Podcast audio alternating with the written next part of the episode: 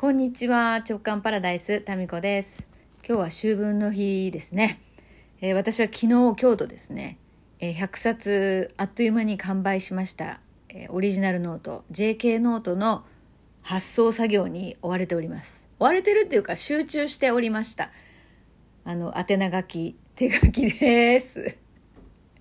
あ手書きで100冊分書いております。あとね、中にメッセージカードをね、それぞれのお名前を書きながらですね、ちょっと皆さんそれぞれ同じメッセージじゃなくって、あの、なんとなくひらめいたメッセージを書いて入れております。はい。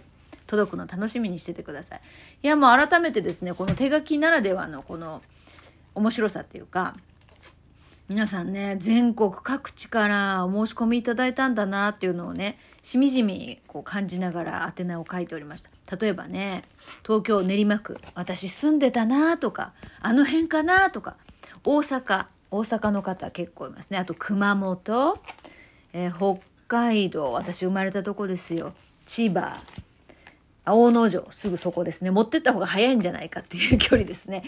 あと京都、京都の方のね、住所書いててすごく楽しくってね、住所がね、美しいんですよ。月光町。月光で月の光月光町。あと佐賀ね。あ福岡市南区。持っていきましょうかね。持ってった方が近い。今日通るからね今からね。あと大阪。北九州。久留米、えー、岐阜。岐阜の方も結構多かったな。神奈川。熊本。そして北海道と。すごいよね。あ、ピっていうのは今、あ、違う。なんかおっしゃった。これはピじゃないよね。うん、あと沖縄のね、方も昨日いらっしゃいまして、昨日ね、だいたい半分もう発送したんですけど、今日は、えっ、ー、と、今ね、今集中して書いてて、残り、そうだな、20冊、30冊ぐらいですかね。どうかな。うん。そんな感じです。あとね、20、いやいや、あと30件ぐらいあるのかな。昨日50も行ってないのか。まあ、そんな感じで、えー、思いのほか時間がかかっております。申し訳ないですね。して、また今日祝日なので昨日送った分もですね、ちょっと到着に時間がかかるみたいですね。いやでも手書きでこうやってね、皆さんのこう顔を、まあ、会ったことない方がほとんどですけれども、どういう方がどんな風に使っていただけるのかなとか思いながら、えー、発送作業をしておりました。はい。でね、ちょっと集中力がね、さすがに途切れてきちゃいましてね、ちょっと間違えたりし しだしたので、休憩ということでラジオトークで喋っております。はい。えー、っと、あ、そうそうそう、あの、久しぶりにね、あれだね、お便りご紹介してみましょう。さくらさん、ありがとうございます。こんにちは。朝活、朝活のお話の時に、日が昇る前に起きるのが体に合わないというようなお話をされていたのですが、私も同じかもと思いました。3時起きや5時起きをした時に、6時くらいに体が辛くて二度寝してしまう、してしまいます。早く寝ると2時とか早く目が覚めてしまい、朝活したいのになかなかうまくいきません。タミコさんは早起きで何か工夫されていることはありますか？そうですね。ありがとうございます。うんと、まあ早く寝るとね、さくらさんは2時ぐらいに目が覚めちゃうんですね。で、私はですね、こう、なかなか早起きが習慣化できなかったんですけども、ふとね、根本的なところに気づいて、まず、早く寝ようっていうところでね、思いっきり早く寝てみたんですよ、ある日。もう8時半とか9時とかそれぐらいかな。そしたらもう嫌顔にも目が覚めるじゃないですか。で、そこからスイッチが変わったんで、まずこう早く寝るっていうことでしょで、もう一つ大きかったのが、結構ね、朝早く起きて、あれもこれもあれもこれもしたいなっていう思いがあったんですよ。で、そのために早く起きるっていうね、こう早く起きるその、うん、モチベーション？早く起きる目標になってたのが、やるべきことをたくさんやるっていうことになってたんですよね。で、このやるべきことが嫌なことだったんですよ。こう、なんか雑多な、えー、そもそも朝じゃなくても、やりたくないからやり残っちゃったものたちを朝片付けるっていうことで早起きしようとしたらですね、そもそもやりたくないんで、起きられないんですよ。だって起きたらそれやんなきゃいけないっていうふうにね、自分が知ってますから。ですから、いや、これやりたくないものをやるために早起きしようってするから、二重苦になってるんですよね。早起きも苦手、で、なおかつ起きた後やるのも嫌なやつ。じゃあこれ起きられないよねって思ったんですよ。ですから、早く起きて何にもしないっていうことにしたんですよ。何もしない。ぼーっとする。キャンドル眺めてぼーっとするとか、美味しいお茶を入れて、ああ、お茶うまいなみたいな。飲む。そういう時間にしようって決めたら、むちゃくちゃパッと起きられるようになりました。お茶飲みたいから。だから、早く起きた後に、その直後にやることをですね、本当にやりたいことにすると、起きられるんじゃないかなって思いますね。私はね、本当にやりたいことは、本当にやりたいことが何もしたくないってことだったんですよ。わかります？本当にやりたいことはぼーっとするとか何もしたくない、何もしない時間を過ごしたいだったので、何もしなくていいよって自分に許可を出したら起きられるようになりました。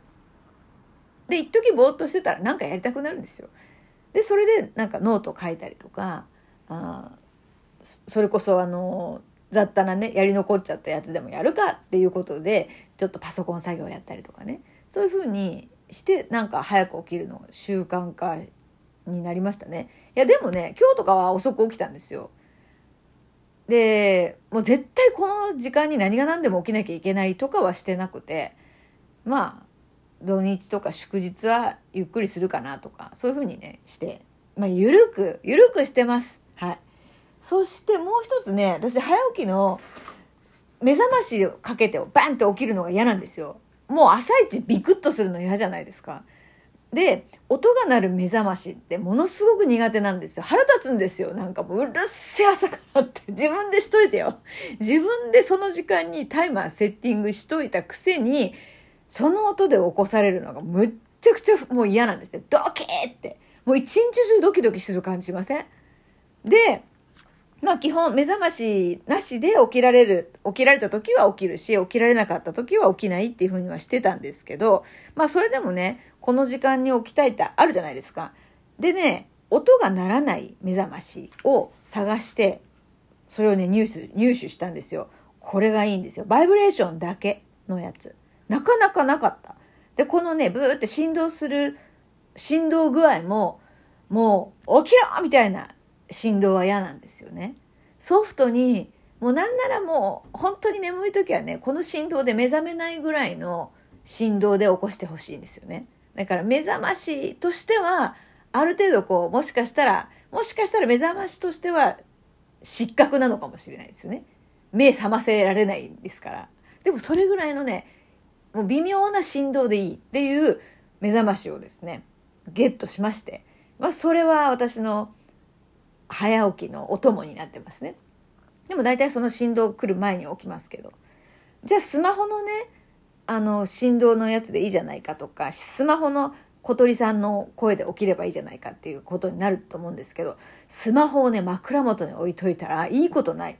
ものすごい疲れる、私はね。で、実際そうですよね。あれなんか出てますよね。もう私はね、なんかこの電波系をね、ものすごくキャッチするんですよ。だからテレビつけっぱなしで、今うちはテレビないですけど、昔ね、テレビつけっぱなしで寝ちゃうとか、あと、蛍光灯の後、音しますよね、蛍光灯の。なんか、音というか音。しますよね、じりじり、ピリピリする。ああいう音とかが、すっごい苦手で、あれをつけたまま寝ちゃうとね、もう、何ですか、起きてた方がマシだったかなぐらい疲れちゃうんですね。えーだこたつとかもそう。電化製品が発する何か、何かしらの何かですよ。何かしら、出とるよね、あれね。なんか、ね、出とるって思う人、はいはい。ね。あれがね、嫌なんですよね。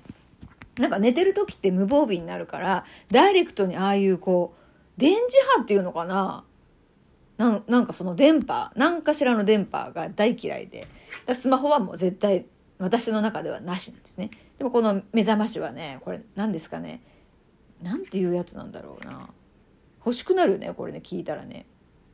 バイブレーションアラーム。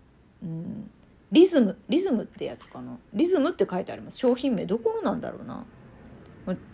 どっか、どこのでもないですね。カシオとかなんかそういうのでもないんですけど、リズムっていうんで。結構ネットで探して買いました。はい。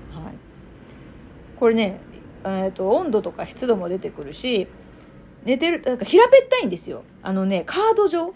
カードほど薄くはない。1センチぐらいあるんだけど名刺サイズより一回り大きい感じで。でこれね電車の乗り過ごしとかないようにこう電車に乗ってね寝ちゃった人たちが胸のポケットに入れて周りの人たちにこうね気づかれないぐらいのレベルで自分を起こしてくれるっていうそういう使い方とかねしてますって。あのあそこに書いてましたよ。買った方の感想で、うん、それぐらい周りにこうバーってこうねすると子供たちが起きるんですよ。で子供たちが特に次男ね横で寝てる次男。こっそり起きてもなんか起きてくるんでで次男が起きてくるとですねもうやりたいことができないってそもそも早起きした目的とずれていってしまうんですね。自分の時間を過ごすっていうところと。まあ、なんでこの目覚ましはですねもう買ってよかったもう今年買ってよかったもののトップ トップ止まるなトップ5ぐらいに入るかな、うん、トップ10には間違いなく入りますね。えー、ということで目覚まし目覚ましがいてくれると心強いなというところですかね。はい。えー、さくらさんなんか参考になりましたかね。あとね、あと時間ないですけど、えりん、えりんこさん、たみこさん、JK ノート購入できました。やった届くの楽しみにしてます。ナンバー楽しみ。何番かな？そうそう、皆さんね、369分の未録分の何番かって、ナンバリングしてますんで、えりんこさんのはね、確かね、もう発送したと思いますんで、え、届くの楽しみにしててください。ああ、ということで、なんか喋ったら気分転換になりましたんで、もうちょっとこの、えー、宛名書き、もう内職みたいですよね。皆さんへの宛名書きを引き続き頑張りたいと思います。はい、それではまた。